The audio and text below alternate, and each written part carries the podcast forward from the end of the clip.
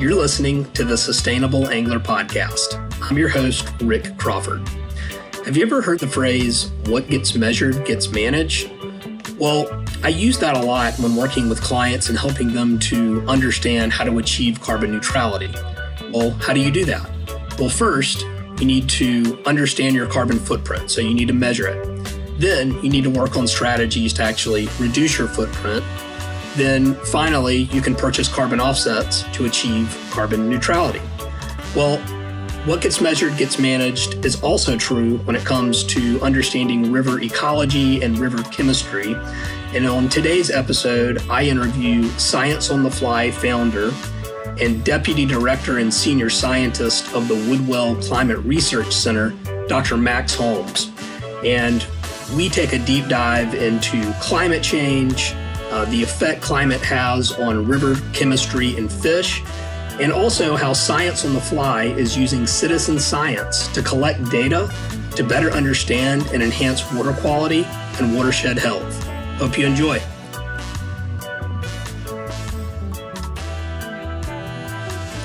This episode of The Sustainable Angler is brought to you by Emerger Strategies a sustainable business consultancy whose mission is to solve the climate crisis by helping your business go carbon neutral and zero waste.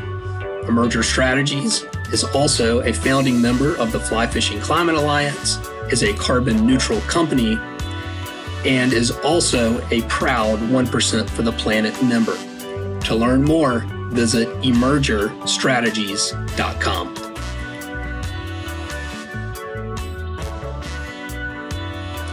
This episode of The Sustainable Angler is also brought to you by Rheos Gear, makers of sunglasses that float, that are polarized, and offer 100% UV protection. Rheos Gear is also a 1% for the Planet member. They are a Charleston owned company and they've recently launched their H2O ME campaign, which was created to encourage people to fall in love with the water and help them protect it. Rheos is selling H2OME t shirts, with half of the proceeds being donated to nonprofits like Charleston Waterkeeper, Charleston Surfrider, and the South Carolina Aquarium. Go to www.rheosgear.com forward slash H2OME to watch episodes, claim your shirt, and make a difference. So, Max, uh, we we actually had an opportunity to talk uh, on the phone. I don't know, a couple months ago or something, and got to know each other a little bit better. Um, but for those out there listening, would you mind providing just sort of a, a background on how you got into being a climate scientist and what led you to Science on the Fly, the the the whole story? yeah, sure thing. Rick, thanks a lot. You know, thanks for the opportunity to be on here. So, yeah, how did I become a scientist? Um, you know, it, it, probably, I, guess I first was a, a, fisherman and I grew up in different places, but let's say as a young kid, I was in northern Michigan. And any chance I had, I was out, you know, either on a boat with my dad and, you know, fishing for lake trout or something like that. Or, and then as soon as the boat hit land, I was, you know, messing around in streams and flipping over rocks and trying to catch fish and, and just sort of curious about the world around me, like every kid is. And, you know, I, I often say that, you know, everybody starts off as a scientist trying to figure out how the world works, and some of us sort of stick with it. So, yeah, I really had this, you know, I guess beginning as an angler, trying to figure out how to catch a fish, like uh, yeah. lots of your listeners probably do. And there's this definitely a, you know, a science to that as well. And um, there weren't really any scientists in my family, but there was a a, a, family friend of ours that I always kind of heard about. I, I, didn't meet the guy until I was in college, but his name is Ken Cummins, and he was a stream ecologist, kind of a, you know, a famous stream ecologist. And what I knew about him as a young kid was he tried, studied trout streams in Montana. So, you know, that was good enough for me. If you can do that as a job, that that sounded pretty good. And um, so I always always had that in the back of my mind. And you know, I kind of went up different roads at you know different different paths along the way, but in college, I, you know, I studied biology and um, I guess I, um, you know, I wasn't sure what I was going to do, but sort of after my freshman year of college, I did pretty well. And everyone was like, well, you know, why aren't you pre-med? You know, you're doing really, why aren't you pre-med? And I thought, well, maybe that's okay, I'll be pre med for a while, you know. And uh, I did that. You know, I said I was pre. That doesn't really mean much. You know, it, you're not really taking different classes or anything like that. But I, you know, I was a biology major, pre med, I guess. And then um, my and I, and I was taking things like genetics and cell biology and all this really kind of focused little stuff. And then my senior year, I took my first ecology class, and that just like you know, kind of like okay, now I remember why I'm really into this stuff. And yeah, forget that pre med stuff. You know, that's important. Don't get me wrong, but that's I'm really passionate about the natural world and trying to understand it and trying to protect it. So, um, so I started to head down that path, and I, you know, I still wasn't exactly sure what I was going to do. Uh, and you know, this is kind of a funny story, perhaps, but the guy that taught this ecology class. This was at University of Texas. And his name was Eric Pianka, kind of this ornery old ecologist. I, I thought he was the coolest guy in the world, just this grumpy old dude. And he studied lizards. Uh, um, and um, I was going to go to India with him after I, right after I graduated as undergraduate to help him, you know, kind of be his field assistant studying lizards in India. And, uh, and that fell through. The Indian government didn't give us visas. I guess there was some kind of unrest in that area or something. So as a backup, I'd applied to a program at the University of Michigan Biological Station to do some research up there and take a class. And so I kind of fell back on that one and um, and took a stream ecology class there at this amazing biological station um, and did some research on trout streams and like okay this is yeah this is pretty good this is this is kind of what i'm into um, and you know i still wasn't exactly sure what i was going to do but you know one thing led to another. I ended up getting a master's at university of michigan uh, in natural resources and then went to do a phd at arizona state university focusing on, on, on stream ecosystems and stream chemistry and so on. Wow. So fell in love with the natural world takes you all the way to a phd in, in river ecosystems which is pretty pretty uh, incredible and fortuitous for for us listening. So uh, I think I think we're going to uh, learn a lot on on uh, today's today's podcast. But um, so after you graduated, what where, where did you go? How did how did you find work in in, in your field? Yeah, that's funny, you know, and it still wasn't a, a straight path by any means to where I am right now. But so I got my PhD in uh, 1995. And back then, you know, it wasn't a sort of an online world. And you, you know, was, you'd look in the back of like Science magazine, the journal for jobs. And I remember flipping in the back of Science, you know, looking for a postdoctoral position right after I got my PhD. And there was one advertised in Woods Hole where I am now at the at the Marine Biological Laboratory, and it, it was for somebody to work on estuaries in in New England. And um, there were sort of four things listed as requirements for that job. One you know something about estuaries, which I, I, I didn't really know much about estuaries. So I don't even think I could fake it, but you know, kind of couldn't negative on that one. The next was you know something about nitrogen cycling, and I, that's sort of what I'd done in rivers and for my PhD, so I, I was good there. The third was you know something about using stable isotopes in ecological research, and I didn't know anything about that. The fourth was that you work well in collaborative research environments. And so what the heck? I sent in a letter thinking I wouldn't have a chance. I'd never really been to New England before, and um, you know, Woods Hole is kind of a famous place for doing science, and sent it off. And somehow they decided to interview me, and then eh, you know, somehow I got a job. So I ended up being at the Marine Biological Laboratory for 10 years. Um, first working on estuaries for a couple of years, and then I got a chance to do some river stuff and uh, go to the Arctic, and I was totally hooked on that. So I was at the Marine Biological Laboratory for 10 years, which was an amazing place. And then I got the chance to move up the road to what at that point was named the Woods Hole Research Center. Uh, and just a year ago, we changed our name to the Woodwell Climate Research Center. But yeah, I've been there since um, well, since 2005. So 16 years now at the Woodwell Climate Research Center. That's awesome. And then I know, and, and, and we're going to take a, a much deeper dive into this. Um, but I'm also really excited to introduce everyone who's not who's not familiar already with also your latest project, which is Science on the Fly. Uh, could you give us just a, a, a brief background on that, and then we're really going to dive in uh, here in a little while. Yeah, I'll, I'll try to be brief, but maybe I'll give you a, a little bit um, on on how I got there. And yeah, before I before I talk about science fly, I'll sort of talk a little bit more about the science that I typically do, which is, uh, in general, uh, focusing on river chemistry and discharge and and how it changes over time, and then what we can learn about what's going on in in the river's watershed based on that. So so what you see in a river in terms of its chemistry, uh, in part is depends on what's going on the processes in the river, but to even larger degree, it it, it depends on what's going on in the land around the river in, in the river's watershed. So um, at the Woodwell Climate Research Center, as our name suggests, the big focus focus of ours is on climate change.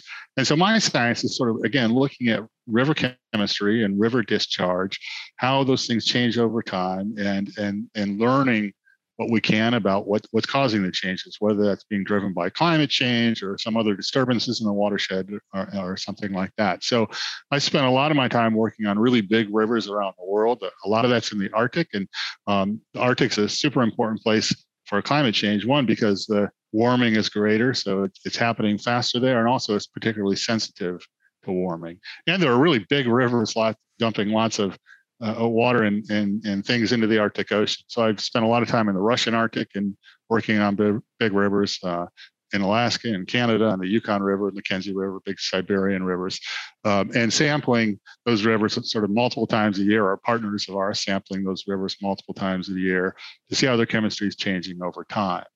Uh, we do similar things on the Amazon River, the largest river on Earth, on the Congo River, the second largest, and those Arctic ones are, you know, sort of in the top ten that I that I work in.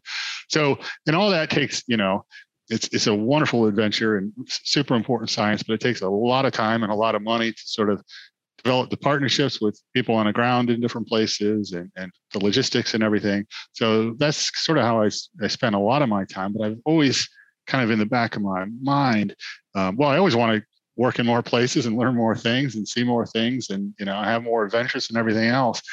And um, you know when i'm not sort of studying rivers as a scientist i'm not on rivers as a, as a fly fisherman. And um, i've sort of long felt that there must be some way of bringing these two worlds together because you know anglers are around the world doing passionate about rivers and, and so on. And and so and like okay there, there's got to be some way to bring these things together um, and it was about, I don't know, about five years ago, I guess, I had a, my sister-in-law, actually, her, her and her husband got a house in Telluride, Colorado. And anyone who knows Telluride would know that if any chance you get to go there, you're probably going to jump on it.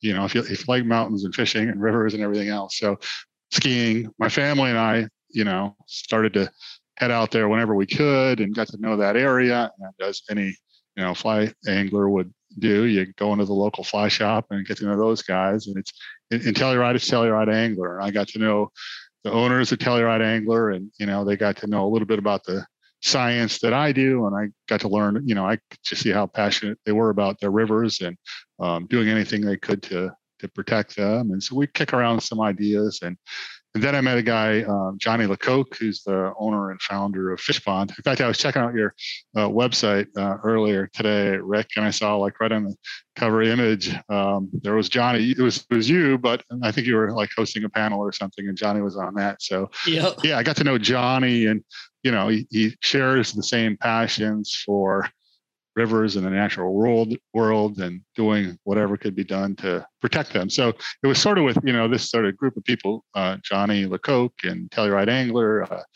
John Duncan, Troy Youngfleisch, and others there that we just started kicking around ideas and thinking about all right, you know, how can we get anglers, uh, guides, fly fishing guides uh, to actually, you know, collect some of the samples that you're interested in, send those to Woods Hole for us to analyze in our lab, see how their rivers are changing over time, and then use that information to hopefully to affect change and protect and restore rivers. So we um, we started on with Telluride Angler and just some uh, rivers in that area, San Miguel River and some of its tributaries, and that was about I don't know, a little over a year and a half ago. I think they started sampling um, eight locations around Telluride uh, every two weeks and sending those water samples back to us to analyze. And we're, you know, we're already learning some super interesting stuff there, but um, that that was just sort of the prototype of it. And then we got some funding from Patagonia to try to expand to some additional fly shops uh, in Telluride or in Colorado, and we did that. Then we got some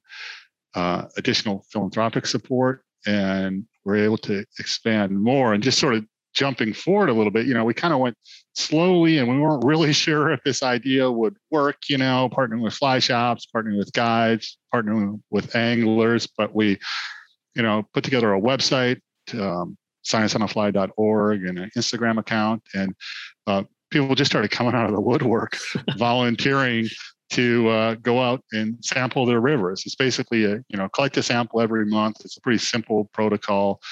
One 60 ml bottle, filtered water sample, freeze it, and then periodically send them back to Woods Hole for analysis. And yeah, we've just been super gratified and a little bit overwhelmed with how many people want to do this, understand the rivers, uh, participate in the science, and um, we're up to it's over 300 sites now that are being wow. sampled every month over 100 volunteers in 38 states and six countries and uh, we finally had to just like we, we were already just saying no to a lot of people because we could we couldn't really handle uh, it all at once. And we've sort of had to slam on the brakes and just sort of catch our breath and raise some money. But certainly the vision is to to keep, growing and expanding you know more across the country and and globally and just engage this amazing community that same shares the same sort of interest and passion for understanding rivers protecting rivers participating in the science and so on. So it's been yeah it's been super exciting and it's it's fun to see something that you know a couple years ago was just an idea that you didn't really know if it would work at all and it, you know it seems that it, it is. At this point it definitely is. We can see that there's a you know a lot of people that sort of share the same interests.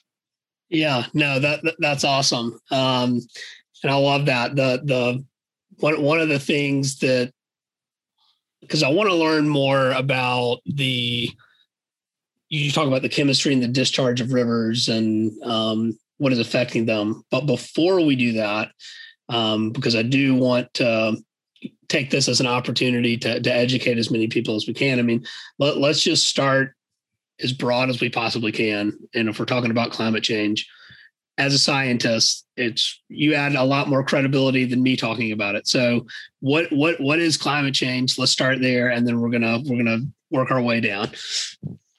Yeah, so I mean, it's it, in in one sense it's self-explanatory. The words kind of say it. it it's yeah. changing climates, and um, you know, I guess it's important to think about what time frame we're we're talking about. But if you think of over hundreds and thousands of years over the history of the Earth, Earth's climate changes. Humans have been around for a couple hundred thousand years. Human activities have really only ramped up, you know, in the last several hundred years, but throughout the history of the Earth, the 4.5 billion years or whatever, the Earth's climate has changed, and it's changed dramatically over time, and it's changed in the absence of any human activity. And and it's pretty under, well understood what the reasons are for that. And you know, part of it has to do with greenhouse gases like carbon dioxide and, and processes that put more of it into the atmosphere at certain times or take some of it out of it. Um, there are there are other things certainly that influence it Earth's climate. But um, if you go back well, right now, well, let's see. If you go back 10,000 years ago, the concentration of carbon dioxide in the atmosphere was about 280 parts per million. So carbon dioxide is one of the main greenhouse gases. If you go back longer than that, we can go back, you know, over 600,000 years by looking at uh, gas bubbles that are trapped in ice cores in Antarctica or a little bit shorter time in, in Greenland. And we can reconstruct the Earth's atmospheric, the concentration of carbon dioxide at Earth's temperatures from, from those sorts of records anyways, before 10,000 years, it would hop around a lot, both the carbon dioxide concentration and the Earth's temperature. Around 10,000 years ago, we hit this really strange stretch where the Earth's climate was relatively stable. Uh, for these most of these past 10,000 years. Uh, 10,000 years ago, there were around a million or maybe 2 million people on the face of the earth. Wow. We hit this stable stretch of climate, and not surprisingly, Earth's population expanded. Uh, when I was born, there were about 3.3 billion people. Now we're at about 7.5. When my great great grandmother was born, there were around a billion people. You know, so it's Earth's population has taken off. Is taken off in part because we've been in this really stable period of climate, and then more recently it's taken off because we've figured out this awesome way to get energy and use that energy to support our lives to sustain our lives and that's that awesome source of energy uh, was in say around 1850, the first fossil fuel we started to use was coal. Dig, dig that stuff out of the ground, burn it. It's a really good energy source. Around 1900, we started to use uh, oil. Same thing, awesome potent energy source. And around 1950, we started to get serious about using natural gas. All of those are those fossil fuels. They're called fossil fuels because they're they're the remains of mainly plants, but also animals that lived millions and millions of years ago, and ha- and have just in, because of geological processes have gotten stored away in the earth not decomposing and just sort of sitting there for us to use. It you know it seemed like a wonderful thing in a lot of in a lot of ways it was. What, what we didn't really realize initially was that you know the byproduct of that use of the fossil fuels combustion of fossil fuels is uh, carbon dioxide is one of the main ones this greenhouse gas. We've known that carbon dioxide in the atmosphere helps to warm the earth. It's a good thing it does but you know without that things wouldn't be so hospitable for us. But we're pulling vast amounts of, of ancient carbon out of the ground in the form of fossil fuels and putting into the atmosphere as carbon dioxide and methane, another greenhouse gas. And that's causing the earth to warm. I said, you know, 10,000 years ago, CO2 concentration, carbon dioxide concentration in the atmosphere was around 280 parts per million. It was about that in 1850 since then, it's been going up as we've been using fossil fuels, and, and you know, as of today, we're up at 414 or you know something over 400 parts per million. And we know where that's coming from. It's coming from burning fossil fuels. Secondarily, it's coming from uh, deforestation. When you chop down forests, burn forests, put carbon into the atmosphere. So, so we know where it's coming from. We've known for a long time that uh, carbon dioxide is a greenhouse gas. It causes the earth to warm. Um, and that's that's just well established. There's not a lot of yep. room for argument there. There can be a lot of room, and where a lot of the argument comes in is what's going to happen in the future, um, and you know what's the temperature going to be in 100 years. And nobody can really tell you that because, for one, we don't know what decisions we're going to make as a society. Are we going to keep pulling all of the fossil fuels out of the ground that we can and burning them? Are we going to keep deforesting primarily the tropics now and putting that carbon into the atmosphere? If the answer to those questions are yes, it's going to get pretty warm and that's not going to be so good. If we make other decisions and transition off fossil fuels to other energy sources, if we protect and restore forests, if we do all these other things that we need to do, let's say to combat climate change, you get a very different answer. But yeah, I think a lot of times people take the let's say the uncertainty, the range of estimates for what might happen in the future as as a indication that well the scientists don't really know what they're talking about. There's so much uncertainty about that. And yeah there's always scientific uncertainty but the biggest part of that uncertainty uh, when it comes to projecting or predicting what's going to happen in the future it comes from the uncertainty about what decisions humans are going to make.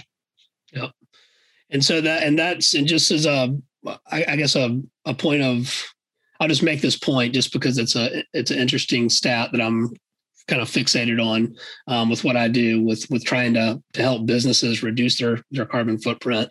Um, is that according to the the IPCC, that's the Intergovernmental Panel on Climate Change, we need to half global greenhouse gas emissions this decade and be carbon neutral by 2050. Um, so just uh, as as Dr. Holmes is, is, is explaining all of this, we burn fossil fuel, we release greenhouse gas emissions. Okay, now we're realizing we can't do that. It's going to make the earth unhospitable. So what do we need to do? We need to find alternative energy sources, um, and that typically comes in the form of renewable energy, nuclear, things that don't um, emit greenhouse gas emissions. Um, and that's sort of the where we are in kind of this this next decade that um, is is interesting. But um, I'm just throwing my little tidbit in there. But that's that's a something. If you're listening to this and going, oh well, what do we need to do to fix it? Well, globally, everyone needs to really start um, focusing on reducing our our carbon footprint as as quickly as possible. Um, but that said, yeah, that's that's exact. Yeah, go ahead. That, that's exactly right. I mean, it, and it's not just sort of switching to renewable energy sources, but it's also thinking about energy efficiency. You know, how can we use less yeah. and, and, and, conserve what we have? But yeah, we have to do all those things that you said. We've got to start to do them in a hurry if we're going to avoid the worst consequences of climate change. And it's a it's a daunting task and a and, and a big challenge. But in that challenge, I think there's uh, you know, we've risen to big challenges before. Maybe this is a bigger one than globally we face, but you know, we've we've done some really big things before. And and what and when you have something like this, there also there's opportunity there. You know, there's creativity, there's innovation. All these things need to come to the forefront to figure out how to tackle this thing and and make life better, make our future better for you know for for the next generation and, lots of generations down the road. Yeah, that's exactly right. Um, all right, so let, let let's talk about. Well, thank you for that, by the way. That's that, that's hugely helpful. Um, and let's talk about how. So, how is climate change affecting river chemistry? And you're seeing this all over the world. And, and, and you mentioned there are some other things obviously that affect it, but but I'm I'm I'm curious to know how is it affecting river chemistry, and then as a follow up to that, I'll just go ahead and ask now is you know, and then how is that affecting fish? Yeah. Um, okay, a lot to different ways. Let me unpack that a little bit. So, as I mentioned, I spent a lot of my time in the Arctic, and the Arctic's, uh, you know, it's a super important place when you are thinking about climate change, in part because of permafrost. So, permafrost is, you know, permanently frozen ground, and from a climate perspective, what's really important about that is it stores just vast amounts of ancient carbon. Again, this is not fossil fuels I'm talking about, not that old, but maybe you know thousands of year old remains of plants and animals that have basically just been frozen away in this frozen ground. So, um, and there's roughly twice as much carbon locked up in permafrost in the Arctic as there is in the atmosphere right now. So, uh, and when that permafrost thaws, it's sort of like when you're let's say your freezer is unplugged or it's not working so well and it becomes a refrigerator you know what happens when that happens? You know you start to smell that stuff's rotting away right? If you if you go away on a trip or something and come back a week later and your freezer's not working you got a problem. And you, that that smelling is or that, that smell is you know that rotting is decomposition and it's basically bacteria chewing on that food in your freezer and releasing various things, including carbon dioxide and methane. And so that's what's starting to happen in the Arctic now with permafrost is frozen ground as the Arctic is warming. And I think I already mentioned the, the warming in the Arctic is around twice the global average. So the Arctic's warming pretty fast, permafrost starting to thaw, and that carbon that's locked up in the permafrost starts to decompose, rot, and that releases carbon dioxide and methane, which are greenhouse gases which then can lead to more warming and so on and so forth. You worry about this um, self reinforcing cycle. So, okay, how does that link to rivers? Um, the chemistry of a river it sort of integrates the processes occurring in its watershed. So we work on big rivers in the Arctic, as I mentioned, Yukon and Mackenzie. People have probably heard about in the Russian Arctic. We work on the Ob, Yenisei, Lena, and Kolyma, and those are well, the Ob, Yenisei, and Lena are all comparable in size to the large largest river in North America, the Mississippi River. So super big rivers. Wow. Um, and and uh, um, so we've been sampling those rivers since 2003, uh, six times per year, looking at the chemistry seasonally and then over longer time periods. And um, I told the permafrost story because one of the things that we measure in the rivers is the carbon, different forms of carbon that are in the rivers, but also the age of the carbon. So you can radiocarbon date, the age of the carbon in the river, figure out how old it is. So what we sort of predicted for a long time is that as uh, warming continues in the Arctic, permafrost thaw will accelerate, and we'll start to see signs of that in the river, the carbon in the river, older and older carbon. And to cut to the chase, we think we're starting to see that. We're certainly seeing that in some of the smaller uh, streams that we sample in, in the Arctic, and we may be getting indications of that in these really big rivers. So, you know, when I wear my scientist hat, I get really excited about that. Like, oh God, you know, this thing that we thought was going to happen seems to be happening now. Uh, but pretty much every other part of me, as a you know, as a citizen and a parent and a, somebody who cares about what the future is going to look like, that's not good news because we want to keep that ground frozen. We want to keep its carbon locked away and out of the atmosphere. So anything that suggests that might be doing something else uh, it's not it's not good news. So I mean that's just one example of the sorts of way that we can use river chemistry to give us clues about uh, what's happening in the watersheds. We measure all different kinds of things, not just carbon, different nutrients like nitrogen and phosphorus, uh, major ions, all you know, all different uh, um, chemical compounds that naturally occur in rivers and, and look at how they may be changing over time and then try to tease apart what that's telling us about you know the health of the rivers the health of the watersheds how they're how they may be changing over time. An analogy i like to use sometimes is that we study river water chemistry like a physician studies blood chemistry. So, you know, if you get your annual physical, they take a blood sample, they measure a bunch of things in that blood. It's a lot of the same things that we measure in river water chemistry.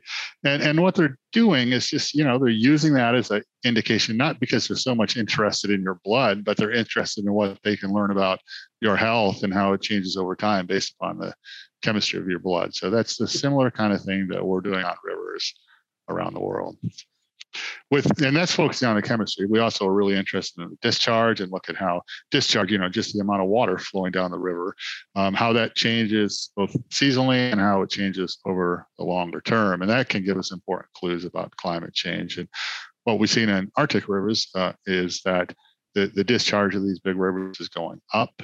Um, uh, so if you go back there, the Russians started measuring discharge of their Arctic rivers back in 1936, way before we did.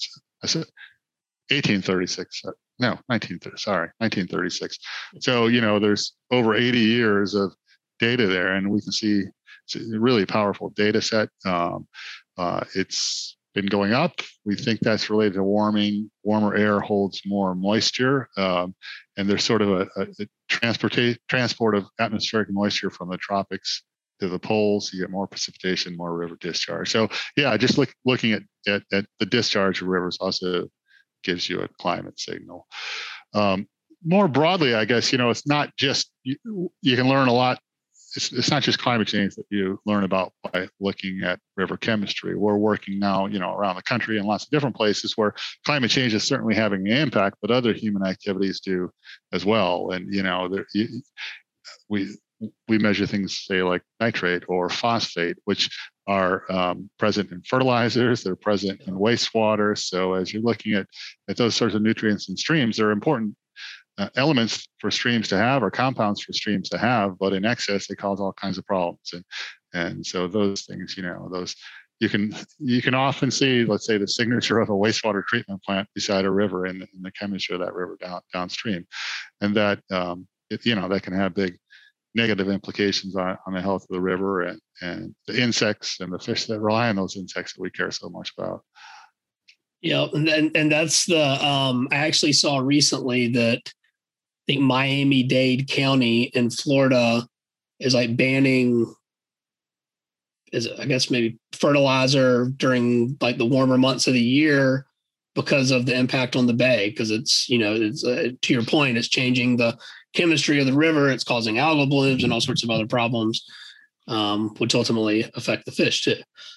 Yeah, that's right. They have all kinds of problems with, I guess, red tides on there, and a lot of that can be traced to fertilizer. You can go down to, you know, any garden center and buy fertilizer pretty inexpensively. And what people tend to do is because it's cheap, they use more than they need to use. And you know, if if your lawn's not using it, uh, what happens to it? It gets into the groundwater, it washes off, and surface water ends up in you know streams and rivers and lakes, and eventually the ocean, and causes all kinds of negative things. You know, it does in in a river. It does exactly what it does on your lawn. It helps stimulate plant growth. And um, yeah, it's important that you have some plant growth in rivers, but you definitely get too much of a good thing and just this overabundance of algae that's happening in lots of different places. And that, you know, that's not good for a trout stream or lots of other in you know environments that we spend our time in.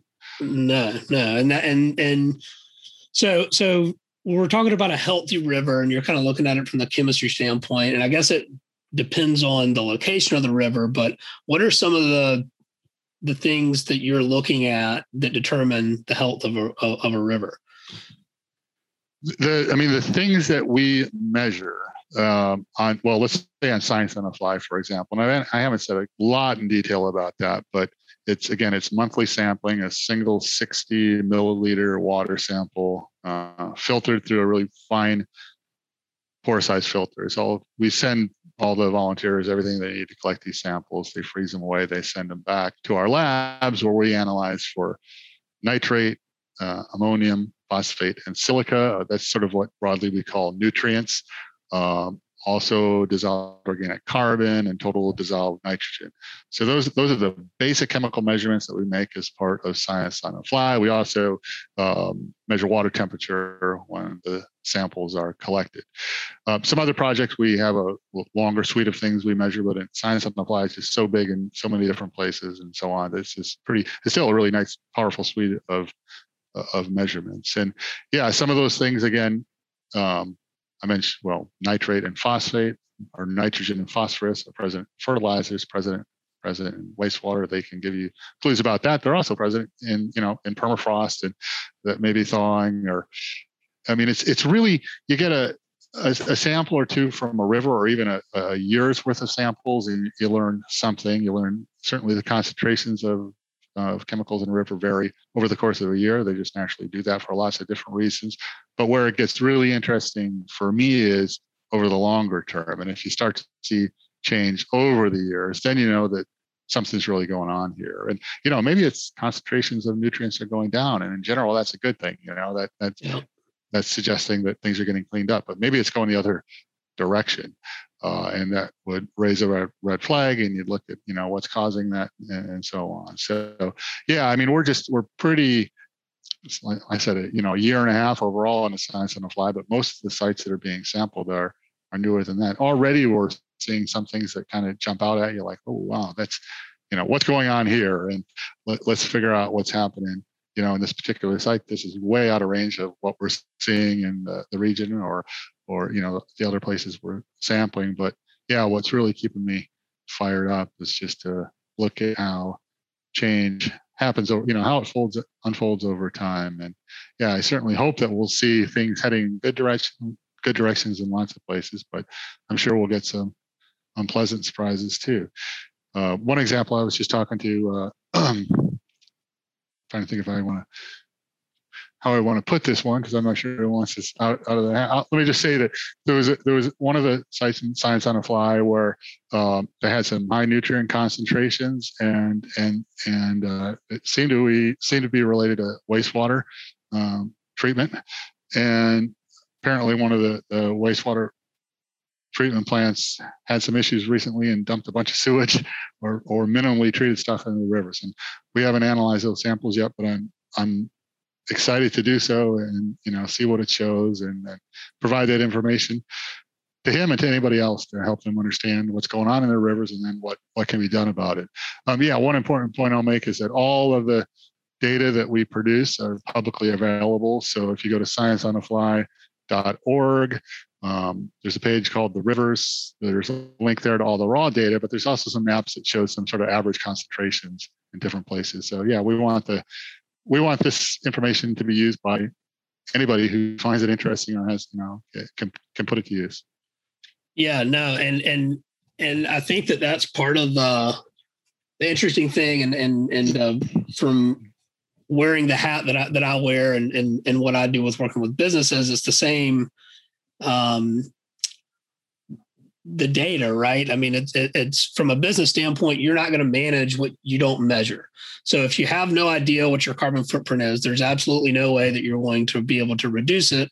You can do things anecdotally, like yeah, I can switch to LED or I can do these things, but I don't really know if how much I've reduced my footprint or or or anything like that. And with what y'all are doing and getting this data that had maybe historically not been being measured in a lot of the rivers that anglers love to fish in, which I think is super cool and will be awesome over time, is to then be able to say, no, look, no, no, no, we we started measuring it and now we actually can manage it. And and it's all coming from citizen science, which is really an amazing concept and really cool to have people who are going, yeah, you know, I I I fished this river. I, you know, or, or to your point earlier of, you know, hey, I grew up playing in this river and I want to make sure it's there for my kids and my grandkids and and um, these are the types of I think and correct me if I'm wrong but I mean these are the types of things that when once they're measured and you can analyze it and manage it that you can affect positive change.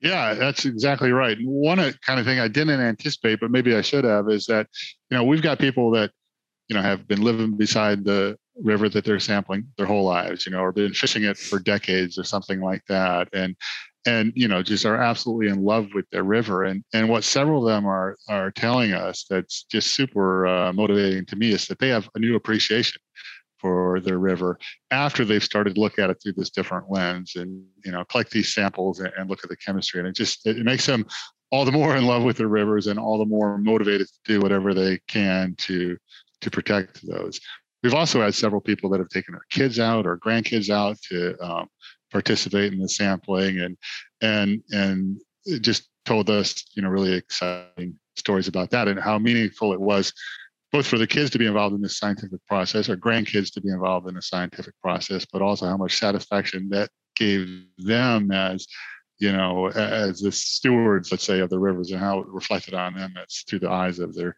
you know their kids or grandkids yeah that's that's amazing um well, what what do you are so we're kind of talked about science on the fly, and I'm I, I also do want to cover this because again I can I talk about this stuff a lot, and and I work with businesses. Um, you know, my focus is on, is, is on business and, and, and mitigation, um, but I want to take this opportunity to also ask a scientist, you know, how, how is climate change affecting fish, right? I mean, whether it's marine or cold water species, what are what are some of the things that the science is telling us that is that is happening to, to fish as a result of of climate change? Well, yeah, let me start with cold water species because maybe that's the easiest one to understand in a lot of ways, the most direct. You know, it's if you're a trout, you like cold water, and if your your streams warming up as it is in lots of different places, including in a lot of the let's say the iconic trout streams in the U.S. That's that's not a good thing for a trout, you know. And it's um, I, I haven't had the opportunity to fish in rivers in Montana for a long time, but I understand that you know a lot of those get shut down for parts of the year, times of the day, because they're getting too warm and the fish are getting stressed out. You know, and it, if you want to, so so that's really striking. You know, these amazing iconic rivers in the West are getting too warm for trout to do so well in. So so so that's that's a clear one, you know, and their projections out, you know, over the coming decades that the you know the trout are going to be wiped out of a lot of the places they already that, that they currently exist if we don't kind of turn things around and, and limit warming. So so that's one. Um, uh, in the ocean, um, not only is ocean warming, but its its um, acidity is changing. So as you put more carbon dioxide in the atmosphere, that's absorbed into the ocean. That changes the pH of the ocean, and it does some bad things for some ocean organisms that make shells and that form the base of the food web in a lot of different ways. So uh, you, you start to wipe out the base of the food web. That trickles up and impacts you know the salmon and everything the fish and the uh, other things that we care about so that that's starting to happen um, you get uh, back to Arctic examples. If you get permafrost thaw, you get increased erosion. That can cause issues mm-hmm. in streams and covering up spawning beds and everything else. So yeah, there's lots of there's lots of negatives. You know, there, I mean, there, there's all different ways. Climate change is a really broad thing, and it's you know, it's not just that the air is warming, but this changes in precipitation, which change the hydrology and the discharge of rivers, which can uh, have all different kinds of implications and bigger floods. And, you know, it just goes on and on and on. And it's not to say that it's all a bad news story and that everything's a negative, uh, but, uh, you know, in balance, it certainly is shaping up to be that way. And so, yeah, for all of those, all of us that care about rivers and oceans and fish, fly fishing and getting out there and, and care about you know our kids and grandkids and so on having similar opportunities it's time to get to work because um, you know it's we're really kind of at the i'd say that well i don't know where it's all going to end up because i don't know how quickly we're going to slam on the brakes but i'll say you know potentially we're kind of at the tip of the iceberg here and and the, we're already seeing some pretty dramatic changes. I think most people are even in the last year i think a lot more people are actually recognizing that and feeling it than they ever have before. I mean, I've talked about friends and family in the West that, you know, they want to get out of there at times because of the fires. You, know, you can't get out of the smoke, and that's, I mean, that's climate change. That's that is climate change. That's impacting people, and it's not to say that there aren't other elements, but uh, that are that are you know influencing it. But essentially, you know, if you start to heat things up and dry things out, you know, you're more likely to get a fire, and that's that's happening in lots of different places. So. I don't even remember what the question was, but um, you know the answer to most- that, that that that was perfect. I, I I just wanted to hear some examples from from your perspective, and and and and that's a that's an excellent summary. And I'll just uh, to to add to that, just as a a, a personal um, I guess testimonial of, of sort of what we're seeing. I'm in I'm in Charleston, South Carolina, and we're we're seeing uh, sea level rise here, um, increasing numbers of, of days where um, we're flooding, and we're also seeing. I mean, they don't call it the, the low country for for nothing. You know that that water. This is going to be an area that gets that gets hit first as as water uh, there's more water in the ocean, right? Um, from from melting glaciers and every precipitation and everything else. But um, we, someone also recently caught a trophy snook in Charleston Harbor, so we're seeing changes in migratory patterns.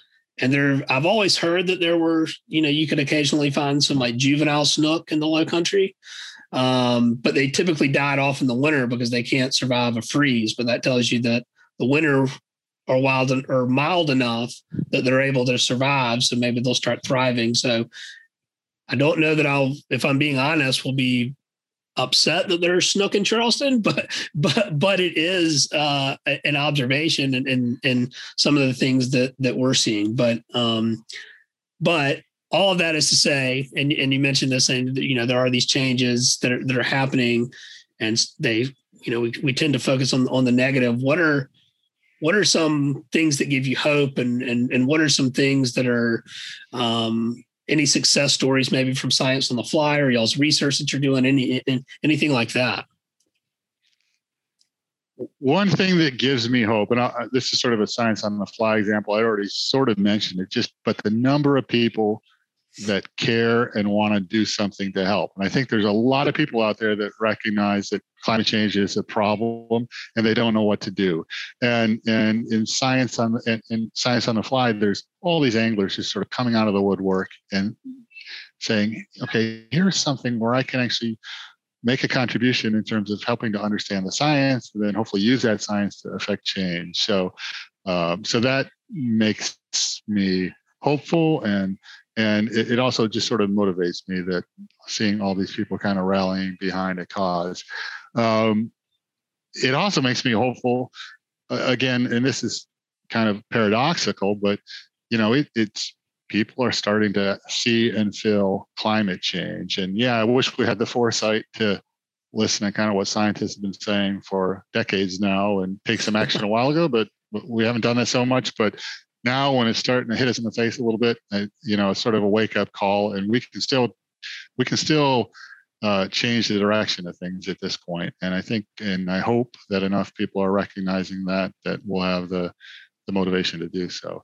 Uh, you know, one thing that's in my view a terrible shame is you don't have to go back too far uh, to when climate change and science in general wasn't a well, it was a polit- it's always a political issue, but not a partisan issue, you know, and all, all sides can get behind, okay, we got to protect this world. We've climate change is a threat. We've got to do something about it. And, you know, I don't know, 10, 12 years ago, something like that, there started to be this divide. And that's, I think, terribly unfortunate. And it didn't have to be that way. And we got to, we got to get past this because, you know, it's, a, it's, um, the science is the science. Yeah, we can argue about um, what the best way forward is and what the best policy solutions are for big challenges like climate change. But you know, the, the facts are the facts, and um, I think that the, I mean the role for politics and for even for partisan politics is to to to debate the best ways to tackle this moving forward, and that's you know totally appropriate, and that's the way it should be. Um, we need to get away from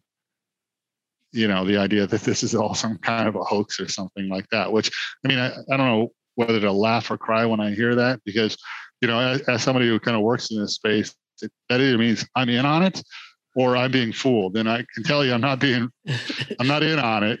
Um, and uh, and i hope i'm not being fooled I, I mean, another way, uh, you know, as somebody that has some responsibility in trying to manage scientists, as you know, as the deputy director at the Woodwell Climate Research Center, um, it's a little bit like herding cats.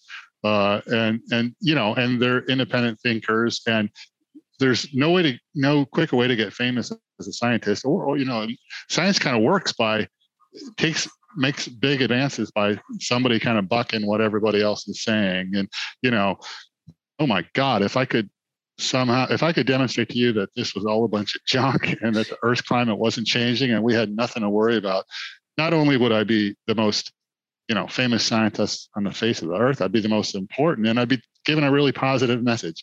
And the fact is that there are fleetingly few scientists that are trying to say at this point that climate change isn't real uh, that it's not a threat and that humans aren't uh, aren't driving it. So you know if I could say that, I'd be at the head of the head of the class for sure, right, right. screaming that as loud as I possibly could. um, well, what what is and and I get asked this, and sort of my my.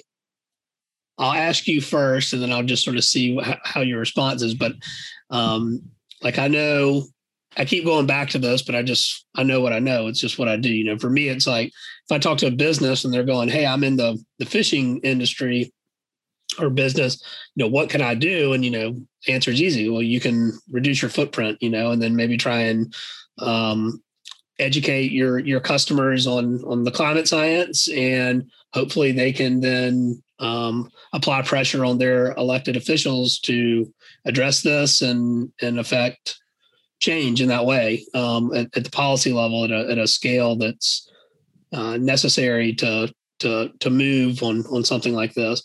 Um, but what are you, is there anything any tips or anything you could give to to the individual angler?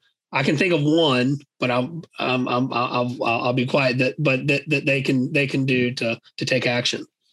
Yeah, well, I mean, first I'll I'll say that the answers you gave I think are great ones. We can all look at our own, let's say, energy use uh, and think about how to, you know, re- use less and transition to renewable energy sources.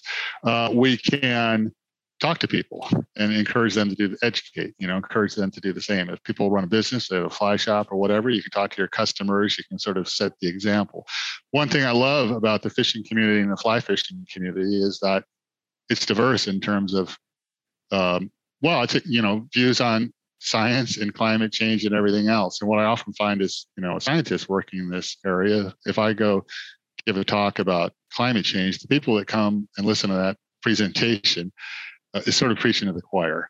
And and I love it in the fly fishing community. There are diversity of views, and um, I'm also in that community. You know, I, I can I'm equally happy talking about my favorite five weight fly rod as I am talking about climate science. You know, so I can I like to uh, I like I like to be in that community. I like that, um, you know, there's a range of views on things, and we can talk about things. And my hope is that you know, when when you share ideas and perspectives and backgrounds and stuff like that, you open some minds a little bit, and and and and it makes a difference.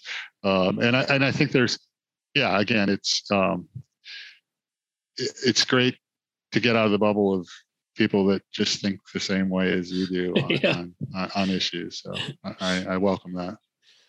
All right. So um, now, now I've got to shift gears, and uh, you mentioned this and reminded me we're on the sustainable angler. We've been talking about fish, and we've been talking about climate change, but we haven't really talked about fishing.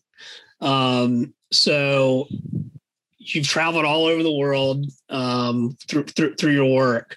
Any memorable species that come to mind, or have you had a chance to fish when you're working, or uh, yeah, I, I, I yes. Um, let, yeah, boy, some stories. Um, I'll tell a few probably, but one that I love, and this I was on a Lena River in the Siberian Arctic. Uh, the Lena is, you know, this massive river. We were on, we had chartered a boat for 130 foot boat on the Lena River for two weeks, and we are up near the Lena Delta, um, near the Arctic Ocean, tundra, just incredibly remote wilderness area. And, there was sort of a storm, and we had anchored up for a while, and we took a little boat to shore. Um, you know, this is like a Mississippi River size thing, uh, no dams, unregulated. You know, and we're like 70 degrees north, and this beautiful stream coming out of the mountains, tundra, just wild. And you know, I don't know if anyone had ever fished there before. They probably never. You know, I can't imagine anyone that ever fly fished. And, you know, we had a little time to kill. So, um, and no idea what, if anything, was there. And in like in the course of an hour, we caught three different species. The only one I recognized were uh, grayling, Arctic grayling, really beautiful fish. Yep. The other two were they're you know clearly in the trout salmon family, but they weren't any ones that I had seen before, you know, really, or knew what they were. Um, and but we took some photos, and so you know we could figure it out later. And one of them, it, I mean, it sort of looked like a rainbow trout, but with a different mouth. And they're lenok. It's, I mean, they're they're a trout, lenok, that I didn't know anything about. Really beautiful. Yeah, I've never fish. heard of that. And, and the other one, I don't, I didn't know what it, it was. You know, uh, probably two feet long, pretty skinny.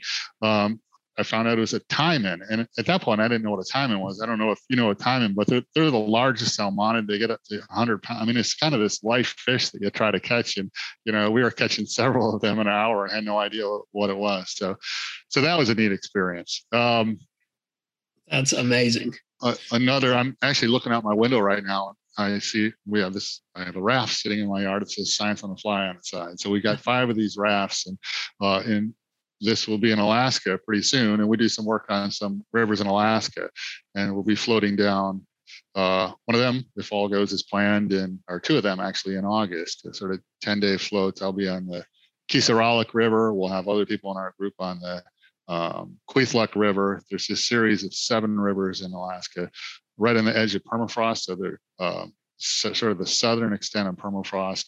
Um, so that's going. We're interested in that collecting water samples, putting temperature sensors in the rivers. But they also have all five species of Pacific salmon and amazing rainbow trout and and Dolly Varden char. Uh, and so, and you know, you're spending hours per day floating down a river for 10 or 12 days. And you can imagine a fair amount of fly fishing that goes on there. So that's just an amazing experience. Um, I don't, you know, I've caught fish in the Congo and Africa that I didn't know what they were. still don't. Um, you know, yeah, I get to some crazy place in the Amazon. Uh, yeah, I was on a trip in the Amazon a couple of year and two years ago, I guess, and um, you know, taking some casts and seeing what happens. and I caught uh, caught some peacock bass, which is pretty cool. Oh, that's uh, awesome. So yeah, so yeah, it's it's a nice perk of the job to work on rivers around the world and uh, you know, get to throw a few flies. Well, you seem to have uh, figured out certainly what what what I'm trying to accomplish, which is you know trying to get paid to fish. So I, I uh, we're, we're going about it in different ways. Um, I think I, I think you've got it more dialed in than I do for sure, but. Um, I just I, I just want to know how, how, how do I become a research assistant in Alaska? Yeah, we've got a pretty long list, but you know, uh, you're uh, uh, you're doing. I mean, you're doing one thing that we like, which is telling the story. And you know, a big a big part of the model of impact for science is yeah, do the science to get the scientific understanding, but then tell the story. And there's all different kinds of way of doing that, but a podcast is certainly a great way. So, um, yeah, we've like we we partnered with filmmakers, we partnered with you know a bunch of people who are kind of storytellers, and that's uh, yeah. So so you never know, right? well, that's awesome. Well, um, well, Dr. Holmes, I, I am. Uh, I, I think that's a pretty good note to to, to wrap on. Um, I appreciate you taking the time to do this. Um, it's a real treat for me. Um, I don't get to, to interview as, as, as many scientists as I'd like, and so it's like I you know I read a lot, um, but it's you know hearing it from the the, the scientist's mouth is uh, far more uh, powerful, I think, than than saying, "Oh, I read this and this is how I interpreted it." But um, so anyway, so thank you very much for for your time and for everything that you have done and continue to do. Um, to uh, protect the, the rivers that, that we all love and um, I do want to make one last mention. Um, where can people find out more info on Science on the Fly again? Yeah, so um, we have a website, scienceonthefly.org, an Instagram account that's Science on the Fly. You can also go to the Woodwell Climate Research Center's uh, website and learn about both the, you know, overall what we do there as well as Science on the Fly, and that's woodwellclimate.org. And if you just sort of like Google my name, I don't know, Max Holmes, Arctic Earth Science. You'll find my contact information and you can tell me all the ridiculous things I've said in the last hour or, or ask some questions or, or, whatever. I'm happy to happy to take all comments. awesome. Well, well, thanks so much. Thanks for listening to the Sustainable Angler. Uh, special thanks to Dr. Max Holmes for his time and insight and everything he's doing to protect what he loves. Um, also, thanks to the support from Rheos Gear. Um, if you like what you're hearing, do me a favor and leave a rating and review on iTunes. That helps us expand our audience and hopefully uh, educate and inspire more anglers to take action. Thanks and have a good one.